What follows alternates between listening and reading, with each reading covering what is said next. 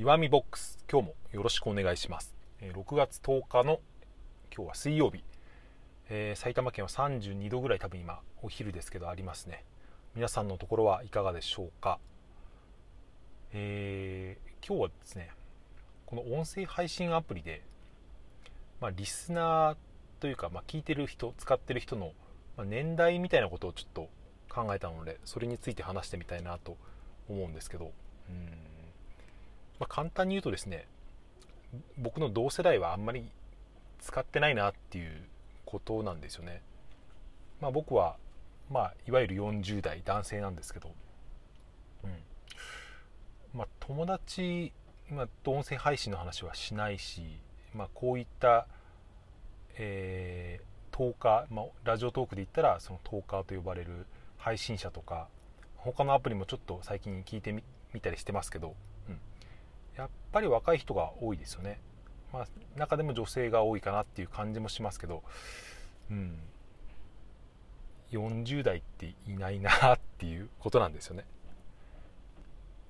まあ、やってないだけでもしくは僕の目につかないだけで全くいないことはないと思うんですよね。僕はそこまで特殊な40代じゃないはずですから。まあもしかしたら、うん。まあ、ネットでいうところのロム線みたいな人がですね、えーこういうこういう音声配信の中にも紛れているのかなと思ってですね。僕はそこにですね、えー、光を当てていきたいというかそういうそういう人たちに向かって話をしていきたいとですね。多分僕が目指すべきはそういうところなんじゃないかなってことが最近思ってきたので。まあそこで気になってくるのは、うんまあ、この音声配信市場は伸びてますけど今どんどん人が参入する、えー、人が増えてますけど、まあ、それで、うん、そういった40代とかその30代40代50代ぐらいの人ですね、まあ、広く見ると。どのぐらい増えていくのかっていうですね。もしそのどんどん全体の人が増えていったとしても、まあ、20代30代が、えー、メインで広がって他の人があまり増えないんだったらですねまあそれまあ、僕にあまり、まあ、メリットという意味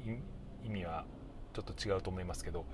それほど、えー、僕の番組を聞いてくれる人は増えないんじゃないかなという気がしてですね。それで僕、うん、このこのトークにおいてはですね、うん、僕のトークを聞いてくれる人がもっと増えてほしいっていうスタンスで話します。普段はですね別に聞いても聞かなくてもどうでもいいやっていう、まあ、それも嘘ではないんですけどまあ、聞いてくれたら嬉しい、まあ、聞いてくれなかったらまあそれはしょうがない、まあ、基本的には自分が話すのが楽しくてやっているっていうスタンスですけど、まとは言っても、うん。ま聞いてくれた方が嬉しいですよねたくさんの人がそれで、えー、そういう視点で考えるとどうしたらたくさんの人が聞いてくれるかなと思ったらですねこれは多分僕の努力じゃどうにもならないっていうですね、えー、まあ、簡単完全にですねその、うん、多席の、え他人に責任をなすなすりつける思考に陥ってしまったんですけど要するにですね、うん、多分一番僕の話が、えー、届きやすいのはやっぱり同世代の同性男性なんですよね。つまりまあおっさんなわけですよ。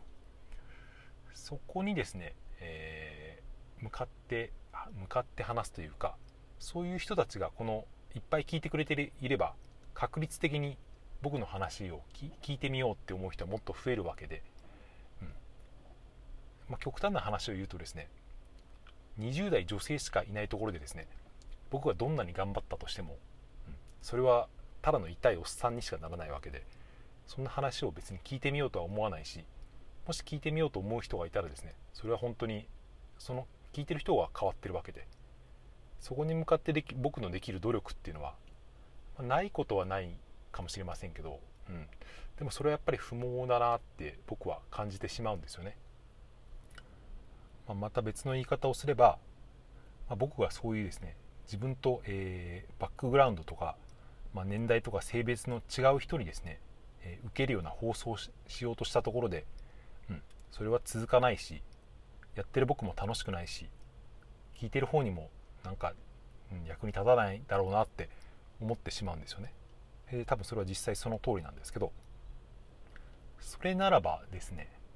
僕は今のうちはまだ少ないですね。本当に、えー、数えるほどしかいない、まあ、もうちょっといるかもしれませんけどその僕と同世代の男性にその重きを置いたというかそういう発信をしていけばですねまあもしこの先、えー、音声メディアがもっと伸びて、えー、そういった人たちがたくさん聞いてくれる時にくれるようになった時に、うん、僕の番組をクリップしてくれるんじゃないかというですね、まあ、いわばこれはマーケットみたいな話ですけど、うん、今のところですね、うんこの音声配信市場このマーケットで40代男性っていうのはですね、まあ、かなり、うん、置いてかれてるというか、うん、ないものとして扱われてるっていうことなんじゃないかというですねこれは半年ぐらい僕がラジオ配信を自分でやってみて感じたことなんですけど、うん、あまり眼中にないと思うんですよね。このこのアプリを運営している会社にとってってことですけど、まあ、僕はこのラジオトークが特に若い人が多い多いのかなと思ったけどまあ、えー、昨日も一昨日も話したこのスタンド FM っていうアプリ別のアプリでですね、まあ、こちらも、まあ、どちらかといえば、え、30代ぐらいのちょっとキラキラ系の、え、男女が多いかなっていうイメージはありましたけどやっぱり年代という意味ではですね、うん、そんなに変わらないし、うん、若干年代層が高いかなぐらいでですねそもそもの話ですねもう全体の母体として、うん40代の人ってあんまりこういうの使ってないんですよね、まあ、僕がちょっと特殊というかですねかなりマイノリティだっていうことが分かってたんですね。まあそこで、まあ、最後に提言としてですねこれからは、えー、音声配信アプリの時代が来るから、うん、40代のおっさんもですねなるべく早くこの波に乗っといた方がいいよっていうですねえ届くかどうかわからない独り言を、えー、で示させていただきたいと思うんですけど。でもですねこれは別にポジショントークとかではなく、自分で音声配信するのはかなりいいというか、うん、どう考えてもあなたの人生をいい方向に持ってってくれると僕は思うんですよね。これはですね、うん。まあ、ブログとか文字で書いてもいいですけどそれとはまた違ったですね良さが音声配信にはあると思っていてだからこそみんなこうやって始めているんだと思うんですよね。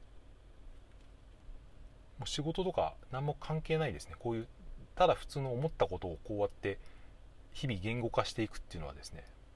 うーん。何て言うか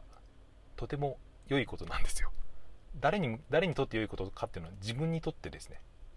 楽しいだけじゃなくてですね。うん。なんかすごくうん。やりがいがやりがいっていうのも違うな。やってる方はこれ必ずうなずいてくれると僕は確信しているんですけど、うん、音声配信やってるとですねなんか、うん、楽しいんですよ、まあ、よくわかんないですねこれはね。えー、いつもは仕事中にですね、えー、お昼休みに、うん、いつもの休憩ポジションに車を止めて配信をしてるんですけど最近いかんせん道が混んでいてですね、まあ、今日はちょっとコンビニなんですけど、うん、だんだん音声を取る時間がなくなってきたんで、えー、まあ、そのうちですね時間がない時は前みたいに集音マイクを使って運転しながら配信っていうのが、えー、そういうパターンになるかもしれませんけどなるべく毎日続けていきたいなとは思っています、まあれをやるとですねかなりノイズが入るんですよね。ただの、えー、車のノイズだけだったらいいんですけど、うん、ちょっとこの接触不良みたいなですねガリガリっていうでかい音がすることがあってあれはかなりですね不快なのでちょっとなんとかしていかなければなと思っていますが、えー、また9分になって、え、長くなってしまいました、え最後まで聞いていただいてありがとうございましたよかったらまた聞いてください、え暑いですが体に気をつけてですねお気をつけお過ごしくださいそれでは良い一日を、カミカミですね。良い一日をありがとうございました。さようなら。また明日。